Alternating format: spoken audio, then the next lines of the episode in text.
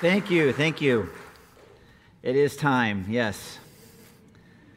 Um, good morning, everybody. And just like Pastor Matt said, my name is Nathan Ream. This is my family here.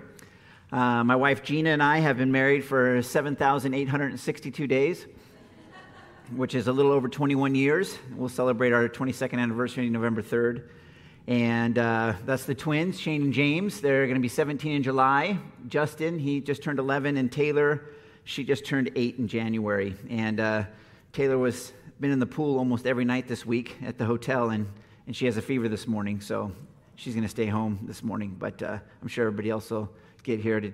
Yep, there's my wife in the back right there, and one of the twins. The other one looks just like him a little longer hair. And I am so grateful that Pastor Matt shared the pulpit with me this morning, and I get to talk with you guys. And I really want to talk about thankfulness and how it can change our lives. And uh, I want to share my testimony. And I've been given little clips here and there, and I'm like, hold back, stop, wait, wait till Sunday so you guys can get a better feel of, of myself and my wife and our family and all the things the Lord has taken us through. So as I was typing out my testimony a couple weeks ago, I was on page eight, and I was still in kindergarten, so I thought I better do some some bullet points. And uh, so we're just going to go through these bullet points quickly for your sake and my sake and the kids in here. And uh, we're going to move quickly. So if you need any clarification on anything in the future, let me know. So uh, here we go. I'm trying to time myself so we can get out of here and get some donuts. Early childhood, chapter one. Um, I was not raised in a Christian home. My mom and dad, I was born in Southern California, and my mom and dad were bikers at the time, and that didn't last long. And then my mom married my stepdad, and uh, I got a couple awesome sisters out of that, Katie and Giovanna. And then around sixth grade, they divorced, and I moved a lot. See, look at that, I'm already on the third, third point right there. I moved a lot. I think I went to uh, four different schools in sixth grade. Just aunts and uncles and cousins, Cerritos, Lake Elsinore, Whittier, back here, back there. And then finally, my grandparents stepped in in seventh grade and took me in, my mom's parents. And I got to live at Grandma Grandpa's. It was like winning the lottery and a refrigerator full of sodas and Dr. Peppers and Snapples. You guys remember Snapples? And I loved it. It was a great time. So seventh through ninth grade were pretty pretty normal. Just a kid riding his BMX bike all over Southern California, riding to the beach, and I must have put hundreds and hundreds of miles on my bike. And then 10th grade happened. And I got a truck. And I was one of three 10th graders that drove. That 3.0 to 1.2, that's my GPA. And so my grandparents told me, they said, hey, if you get a 3.0, we'll get you a truck. And so I got a 3.0 on the dot and uh, got me a truck, and, and I started getting in trouble. And 11th grade, I got baptized into the LDS church. My grandparents saw my downward spiral, and they had the missionaries come over because they were LDS at the time. And uh, parentheses right there, that didn't help. Um, LDS people are unregenerate, trying to act like regenerate people, and uh, they have a ton of issues. And then I got to meet a bunch of LDS kids that were just as bad as I was. So that didn't help. 12th grade came along, more bad stuff. I got super sick. I got bronchitis pneumonia my, my senior year, and I gave it to my grandfather, and then he passed away in the hospital about a week and a half later. And it devastated me. My grandpa was my hero, and uh, that was the, the biggest wake up call of my life. So I knew I was a bad person. If somebody would have street witness to me at the time and asked me, hey, would you consider yourself to be a good person? I would have said no. And uh, I knew I was bad. I knew my lifestyle was bad. It was, like I said, it was a huge, huge wake up call. And so I jumped straight into the LDS church. I mean, I had a lot of sin to pay for. I wanted to be the best missionary that America has ever seen. So I was hanging out with the missionaries. I was planning on going on my mission. I was down at church all the time. I was helping out with youth. I was playing basketball on Monday nights and everything I could down at the LDS church. And uh, and I was planning on going on my mission, getting ready for that. And then I met Jena. And I tried to convert her. And uh, we were on a camping trip, and she had one of those little stickers on her car. The, have you guys seen those? A little three in one Father, Son, Holy Spirit. And LDS Church doesn't believe in the Trinity like uh, born again Christians do. And we started debating all weekend. And None of our friends liked the debate. They didn't want anything to do with religion, so we just kind of battled all weekend. I didn't see her for a couple of months. And then uh, I saw her again, and we picked up right where we left off. And I walked her to her car, and she invited me to her church. And I said, Sure, I'll go to your church if you go to my church. And she never made it to the Mormon church. And I started going to her church, and I loved it. I loved it. I, it was a Calvary chapel. I'd never heard worship like that before. I never heard the Bible taught verse by verse before. And uh, uh, it was great. And everybody started hearing, hey, there's a Mormon kid hanging out at church. And I was even sneaking into Biola, um, auditing classes, just kind of sitting in the back to find out what you born againers believed. Because Mormons think that you guys have some of the truth, but not all of the truth. So you guys are pretty easy. You're almost there. You're almost there. You just need Joseph Smith and a whole bunch of weird stuff. And, uh, and so I was hanging out at Biola, and I met a girl there at Biola. She found out that there was a Mormon kid sneaking around. And she sat me down at the lunch tables, and she asked me a thousand questions about the Mormon church. And I found out later she grew up in Utah. She was the only Christian in her area. And uh, I think her dad was a pastor. And so she knew everything about the Mormon church. And I was writing things down as fast as she was talking. I went and sat with my bishop, and he couldn't answer hardly any of the questions. In the Mormon church, everybody thinks somebody else has all the answers. And then when you go through everybody, nobody has answers of why they believe and why they do certain things. And then uh, one night, Jena showed me the God Makers video. Anybody seen that? God Makers is like the cheesiest animation ever. and I'm watching this and I'm getting angrier by the second. And I'm like, that's not true, that's not true. And this has been going on for months. And, and then finally, she gives me this little track when I was leaving. I still have it. It's been in my toolbox for 27 years. I had to tape it back up because I kept it and uh, it's fallen apart. But uh, I went home and I got as much stuff as I could get, all the anti Mormon literature I get my hands on. I was never told don't look at anti Mormonism stuff. And now I know why they tell people don't look at anti Mormonism stuff. And I studied and I studied and I studied and I studied. And I would hang out with the Mormons and I would hear what they would have to say. And I'd hang out with the born again Christians and hear what they had to say. And they weren't lining up. And like I said, I studied and studied. And so November 19th, I locked myself in my room and studied. Yes, November 19th, 1996, I invited some kids from the neighborhood and Jena and some of her friends. And we took my grandma's Buick Regal down to uh, the Harvest Crusade. And I walked forward. I couldn't wait for the invitation. I was waiting. Okay, good. Can I go now? Can I go now? And I was like the first one down there and uh, got my little Bible and never looked back. So um, I was always at church. I was truly a new creation. You could definitely see light to darkness, darkness to light. And uh, it was an amazing transformation. I was always at church. The doors were open. I was down there. We had three services Sunday morning. We had a Sunday night service. We had a Wednesday night service. Monday night was young adults we were traveling all around Southern California to hear different um, pastors because you hear them on the radio. I'm like, I wonder what Raul Ries looks like. I wonder what Chuck Smith looks like. And we'd go visit all these churches. And so we were always doing stuff. We had a great young adult group. And uh, um, Mexico, my first trip to Mexico. And that's one of the things that attracted me to you guys. Whoever put together that little blurb and, and put it online for the Mexico trip, I loved it. And I was like, yes, they go to Mexico. I love that. And so I went on my first Mexico trip, and it was a young adult trip, and Jena went, and a bunch of friends, and all that. And I had had a crush on Jena this whole time, ever since the lake. When we first started battling, I loved her, everything. And uh, um, so the ladies, late Saturday night, they're downstairs. The men's bunks are upstairs, kind of like the guys up here. And the girls were downstairs writing out their list of everything they want in a husband. And I was like, yes, that's what young adult girls do, right? They sit around and make lists. And so I'm listening down there and I kind of fall asleep. I'm the first one up in the morning. I go down there, I find Jena's list, and I start committing it to memory. and there was all kinds of stuff on there. I must snowboard. I'm like, I'm going to get one of those when I get home. Has to love the Lord. Check. Love kids. Check. Learn to play the guitar. I'm like, I can learn. And uh, certain cologne was on there. I'm like, I'm going to stop by the Broadway on the way home and, and get that cologne. And then I got to number 10 on her list, and it was Can't Be a Know It All. And I was like, wow. And Jena's nickname for me at the time was Mr. Know It All. yes. So all I read was Can't Be Nathan. And it devastated me. And I was like, oh man, because I know a lot of random facts, I guess, and I would share them constantly.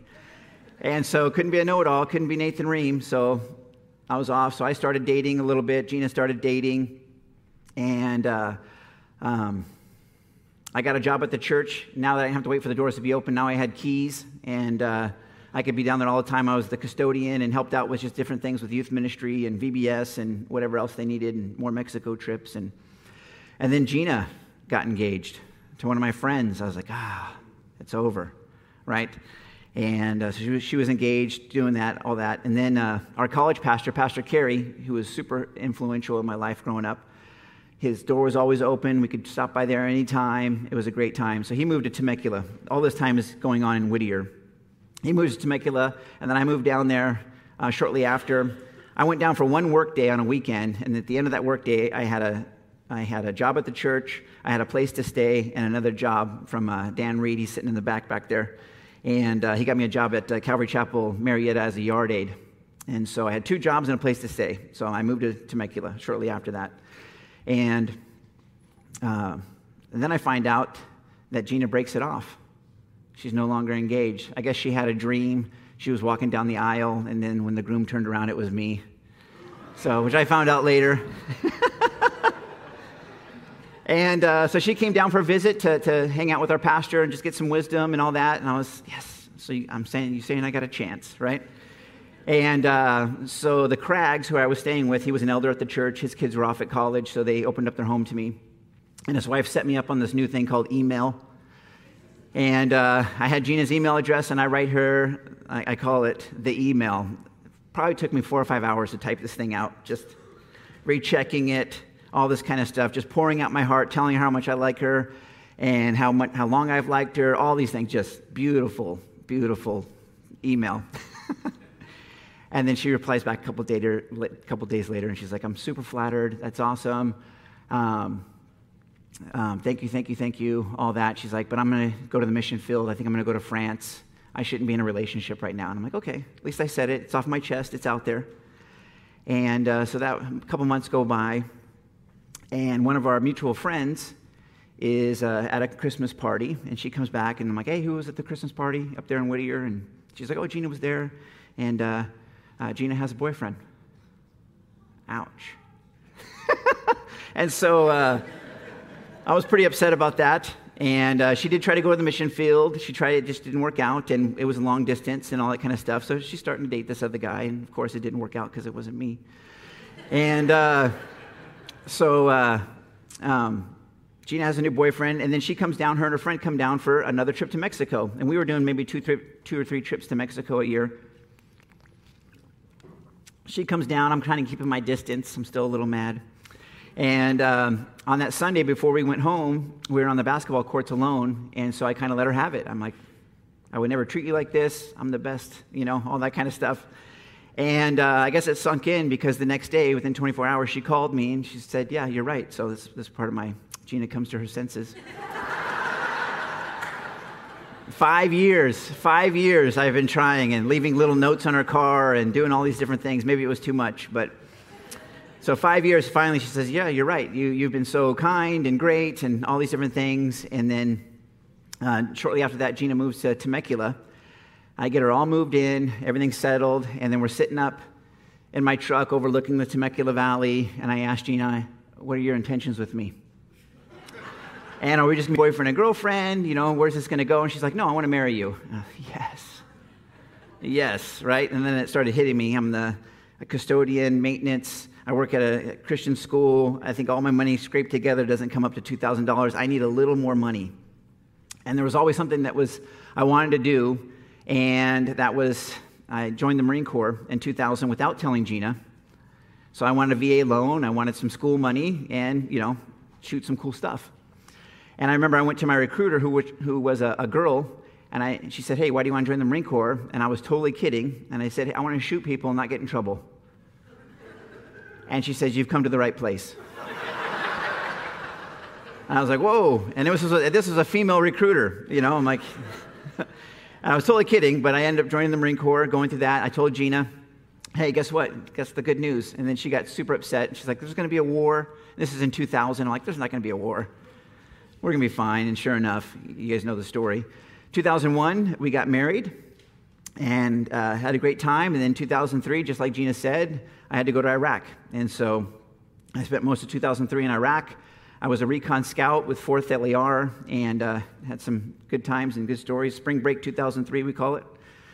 And uh, after that, we moved to North Carolina 2004. We, we came out for a visit to North Carolina. We loved it, how green it was. You guys remember those uh, those little racks outside the supermarket where you look at the real estate and they're like thick and they're little colored magazines. Now everything's, you know, apps and online. And I'm like, look, look at this. We can live on the lake for $88,000. And we're living in a $300,000 condo in Temecula. So we pray about it. We move to North Carolina. We try to get involved with our church out there in North Carolina, and they had just hired a new guy and he didn't want any help. And so Jena put my resume out online, in a small little country church um, invited us in, and maybe 25 students from kindergarten to um, 12th grade, young adults. So we were there for about two and a half years, and uh, we loved it. We had a great time with those guys. I think my first year, I was paid $300 a month, and which barely covered the gas. It was about 45 minutes away, and then they bumped it up to like 825 the next year. So that's a huge increase. and uh, so I was youth pastor there. Shane and James came along in 2006. Um, and my time there at that Stokesdale Christian Church in Stokesdale, North Carolina, kind of showed me, hey, you need more training. I wanted to go back to Bible college. I was in Bible college when we got activated in uh, 2003, so I didn't get to finish. So in 2007, we moved back to California, and I went back to Bible college. I graduated. And then our church in Temecula, Rancho Baptist Church, they hired me as the children's pastor. And uh, that whole time, from 2007 to 2016, our church was growing like crazy. The Temecula area was growing like crazy. I think they had 10,000 homes in development at one time. 300 families a month moved there during that time, so our church was exploding and growing. It was great. 350 kids at VBS. I mean, it was, it was awesome. And we were growing like crazy, getting ready to do expansion to the sanctuary and all that. Um, 2014, 2016, this was a big one for me. Our discipleship pastor, he was uh, kind of overwhelmed with how many people were there. Biblical counseling was starting to become a reality at our church, and he was kind of overwhelmed with how many people he was counseling, so he started training up people in church. And we had maybe 30, 40 people go through that first class, and it really changed my life. It really opened my eyes to a whole bunch of different things. It made me dig deeper into my own heart more than I ever have before, taking the plank out of your own eye so you can see clearly. And it was huge. And then August 2016, our senior pastor leaves due to a moral, failure. We were two days away from signing like a $3 million loan to expand our sanctuary from 300 seats to 700 seats. And he called an emergency elder meeting on a Thursday, and then he confessed to the congregation on Sunday, and he was gone. And so that was a huge blow to all of us, and uh, our church got turned upside down, literally, and just all kinds of different things happened, and dealing with people and issues and comments and just for years and years. And then finally, we got an interim pastor came in for a little bit. And that kind of brought more confusion. It helped a little on some things, brought a lot of confusion other places. And then 2018, about two, two and a half years later, a new senior pastor came. And this whole time, we, our church went from maybe 1,000 on the roll to about 400. And so, uh, new, new senior pastor came, things started looking up people started to come back to see the new guy. Hey, you know, but it's been two years. It's, we're a totally different church now than where we were in 2016. And so, for whatever reason, they didn't like the new guy and they started to leave again. And they kept leaving and kept leaving. And people would come back and people would leave, and it was so confusing. They'd come back two or three times, give it another chance, come back, come back for special events, leave again, all that kind of stuff. So, um, I stayed on with the new senior pastor for a year, seeing how things would kind of shake out. And then one time during children's church, it kind of hit me when I'm doing children's church, and there's usually, you know, 20, 30, 60 kids in there, and now there's three. And it'd been like that for a while, and I thought, well, you know, they don't rate a full time children's pastor here. You know, there's only three kids, and I can do other things, other places. And, and I was questioning my calling. I needed a break. I mean, it was, it, it was a rough two and a half years, to say the least. So in 2019, we moved back to North Carolina and I started flipping houses. I always watch those TV shows. You guys have seen HGTV, right? And I thought, I could do that. I could do that. And TV, they make it look so easy. And there's always drama on TV, and everybody always tell me, why don't you do your own show? I'm like, it would just be one guy by himself working on a house. There's, that's not going to be a very good show. And there's no drama. So um, started flipping houses, and that was good. And that was a really good, for the last four years, was a, a great time of testing.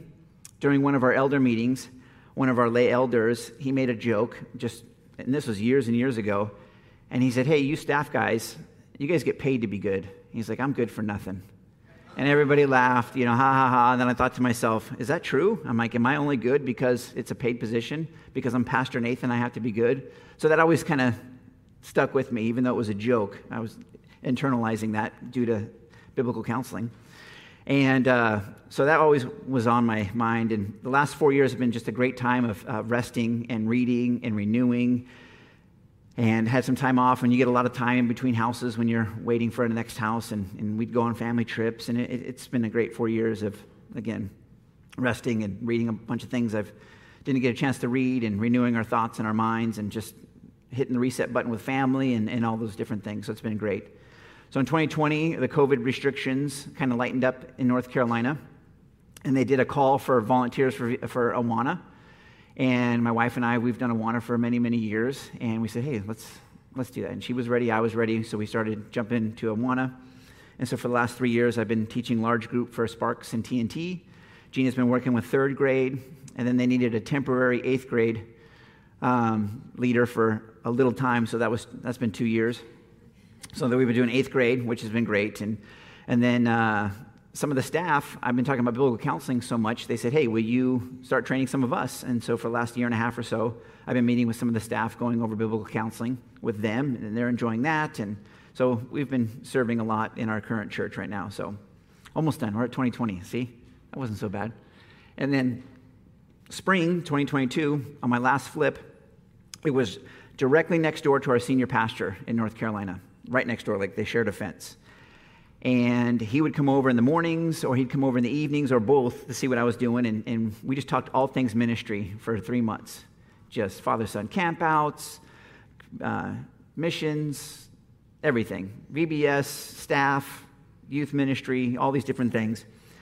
And uh, over and over and over and over, we would do that. And then, uh, and then he said something, and it kind of stuck with me. And even in between houses, maybe for the last 15 months, 16 months, I would t- I'd talk to Jena, hey, think we should get back into ministry? Because we always knew we'd get back into ministry. It's just who we are.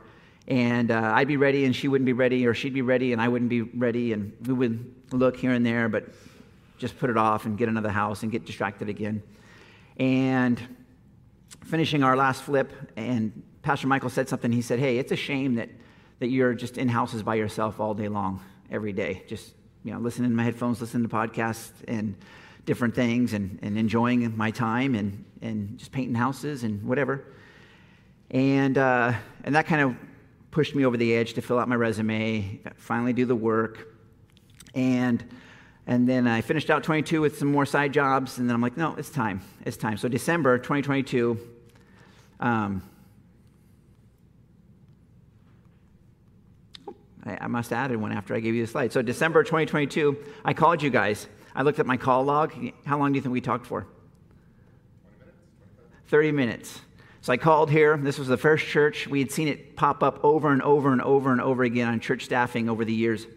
And, uh, and Camarillo, Jena got online, started looking at everything. Oh, they got this. Oh, they got that. And, and, and that. And we've always longed for California. I know that sounds weird to some people, but this is, this is our home, and, and we both grew up here and have some fond memories here. I know I'm getting a lot of kickback this week. Are you sure you want to come back here? I think so, until I just watched the news the other day. So don't watch the news. And so I called you guys. I've had a nice talk with Matt. We talked for half an hour. And usually when I would call a church, and I'm like, hey, I might be relocating to your area. Tell me about your church.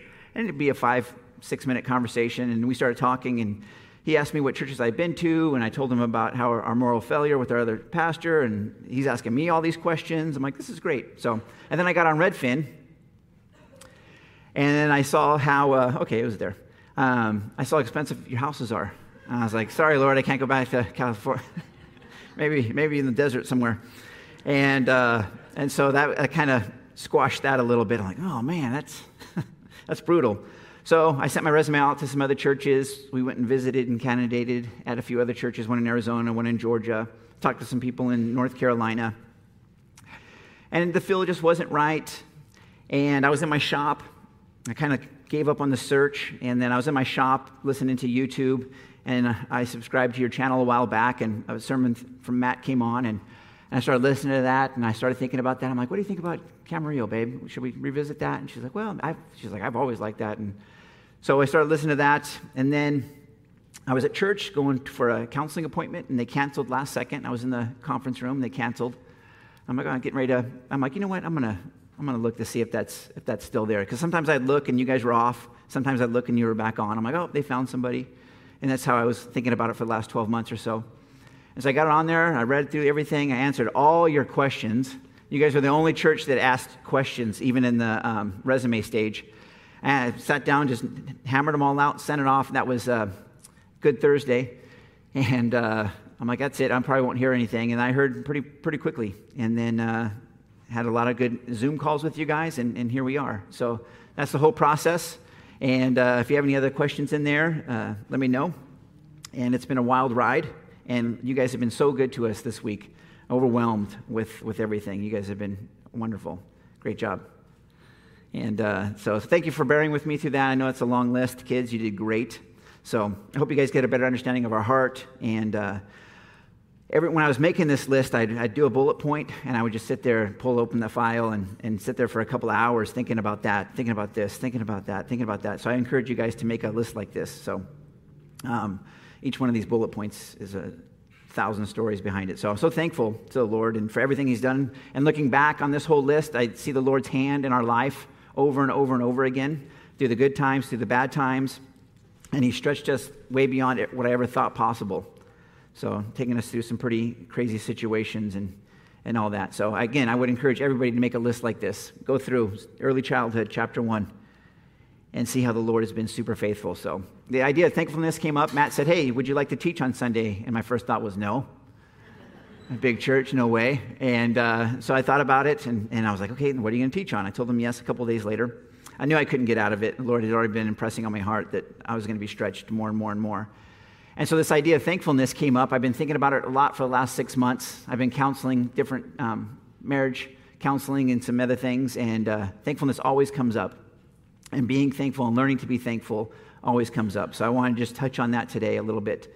And uh, there's so many ways that thankfulness is, is uh, key in our lives. So, and I've heard you guys being thankful. I've heard the word thankful a hundred times this week. So you guys have been great on that. So um, when you think of the word faithful, what's the first thing that comes to your mind?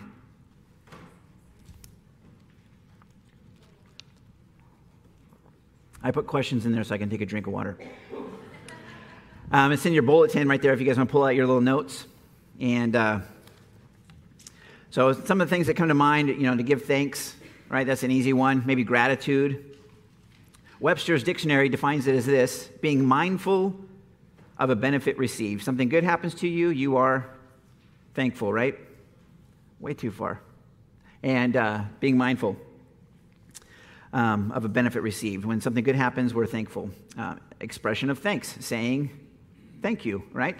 This uh, maybe two mornings ago, I was working on this. I've been getting up early, going down to the lobby, working on this. This lady came out of the elevator like this coffee, coffee, coffee, coffee, coffee, coffee, coffee, coffee, coffee, coffee, coffee.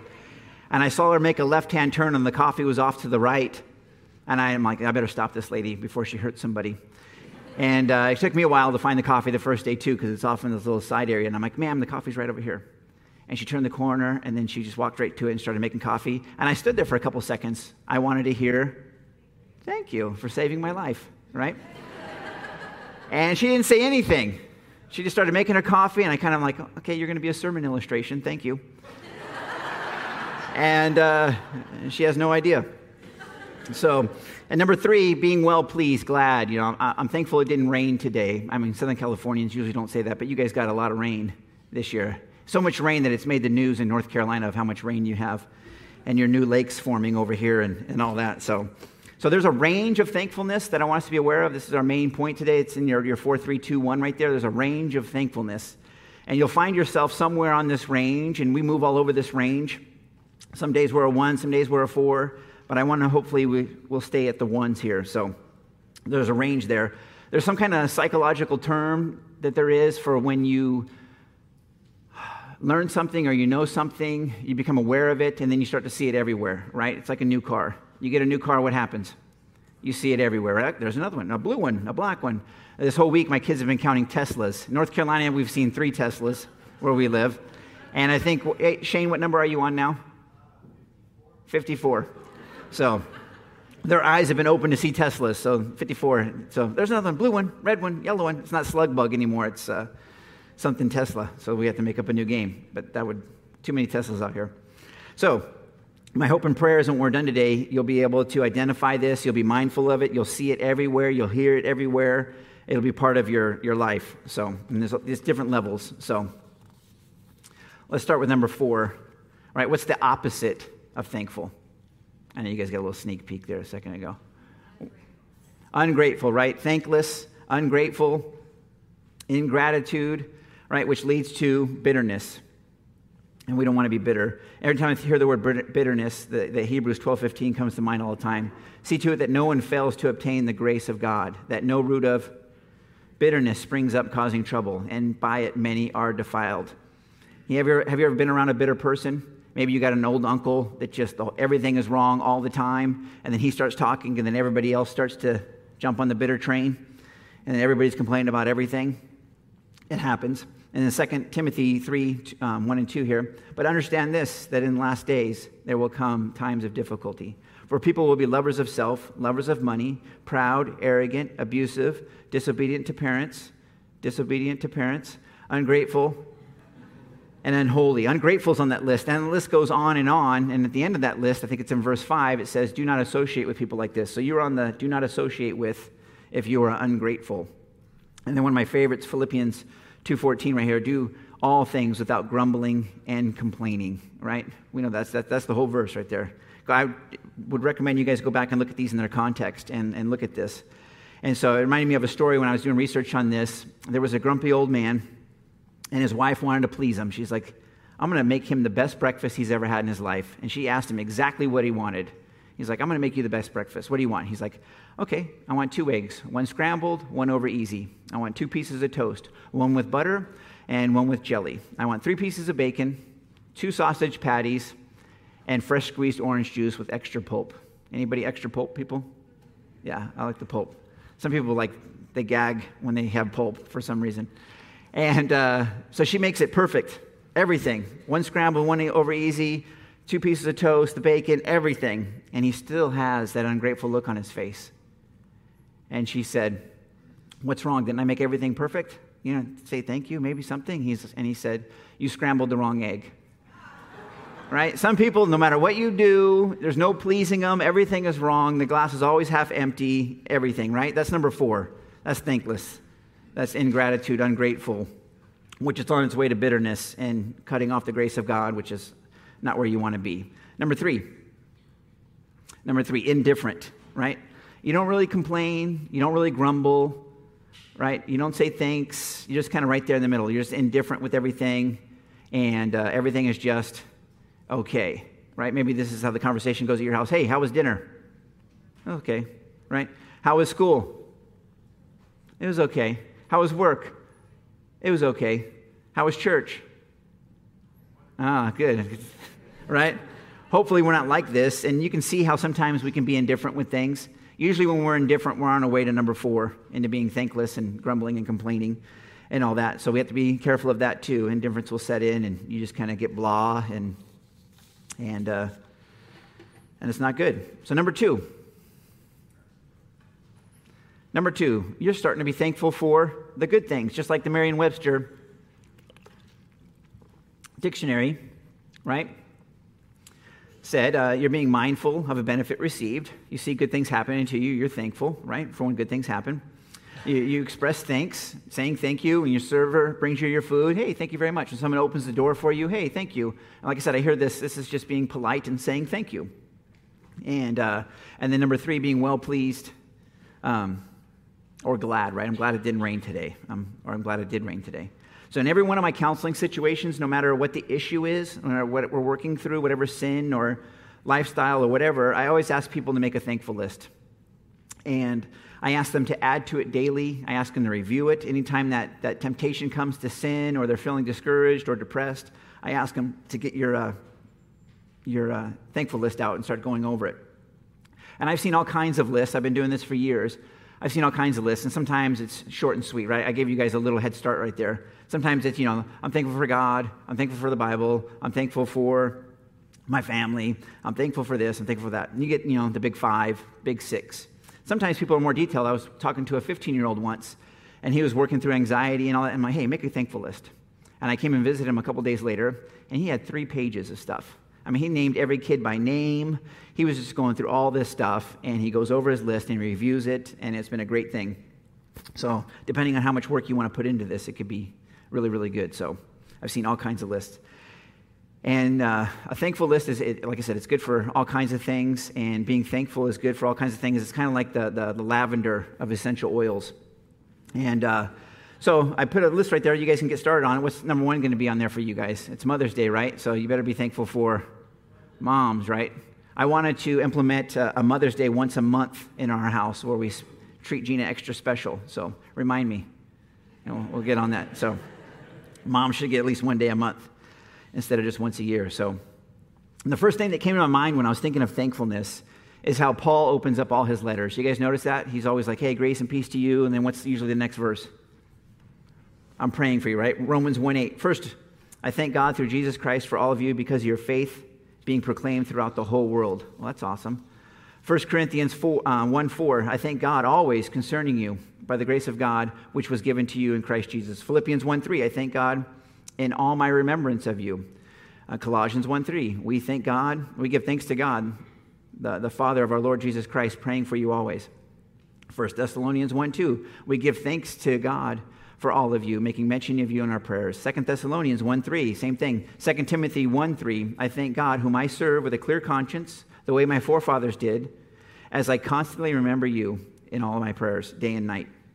Philemon 1 4, I thank God always making mention of you in my prayers. Could you imagine the early church getting a letter from Paul? And like, hey, Paul, send us some scroll, send out an email. We're going to get all the church together and we're going to read it. And then they read that part right there in the first couple of verses that Paul was praying for them. You think that made him feel special? The guy who started their church and he's been going all around. He says, Hey, every time I think of you guys, I thank God for you. And uh, I hope, how would that make you feel if somebody walked up to you and said, Hey, this morning during my prayer time, I was thinking about you and I was praying for you? Wouldn't that make you feel great? Yeah. So hopefully we're in that mindset of always thanking God for those around us and different things. So I hope this becomes a practice in all believers' lives. So, what do you think number one is?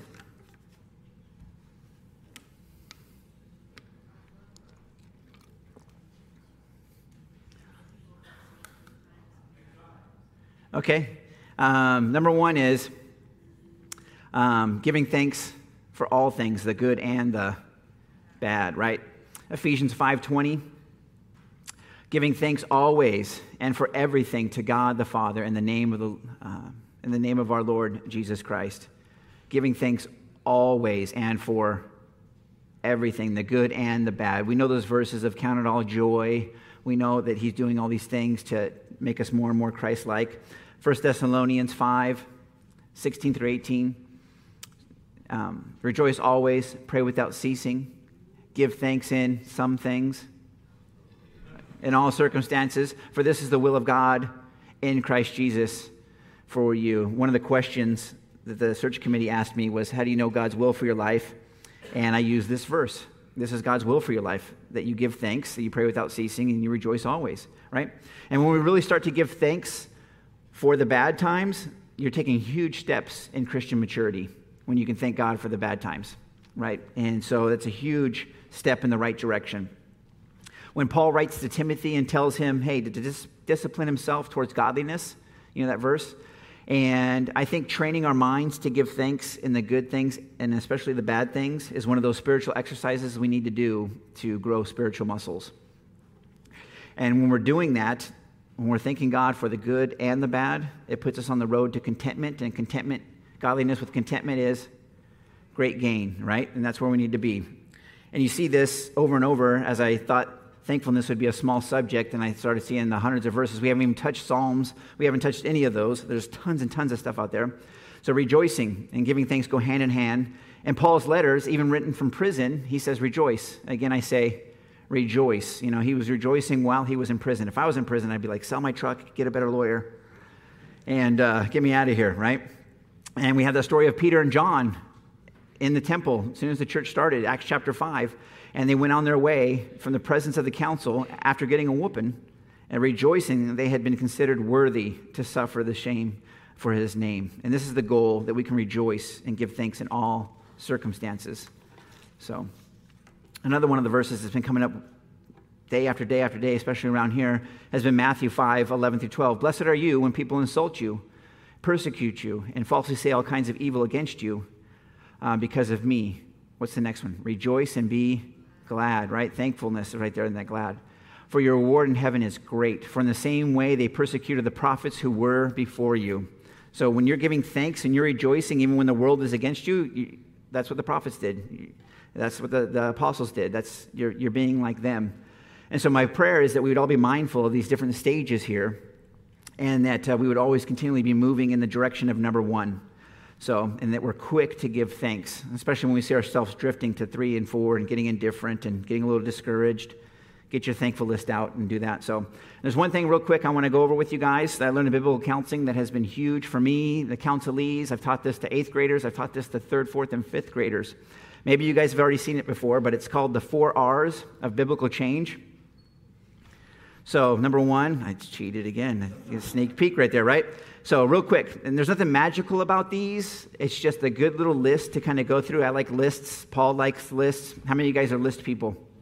Yes, especially now with phones, I have so many lists. I have lists to keep track of my lists. So, number one, when you hear a sermon or you're, you, are you are reading something in your Bible, you hear something good on the radio, and you're like, yeah, I need to start doing that. Maybe I have been a little grumpy.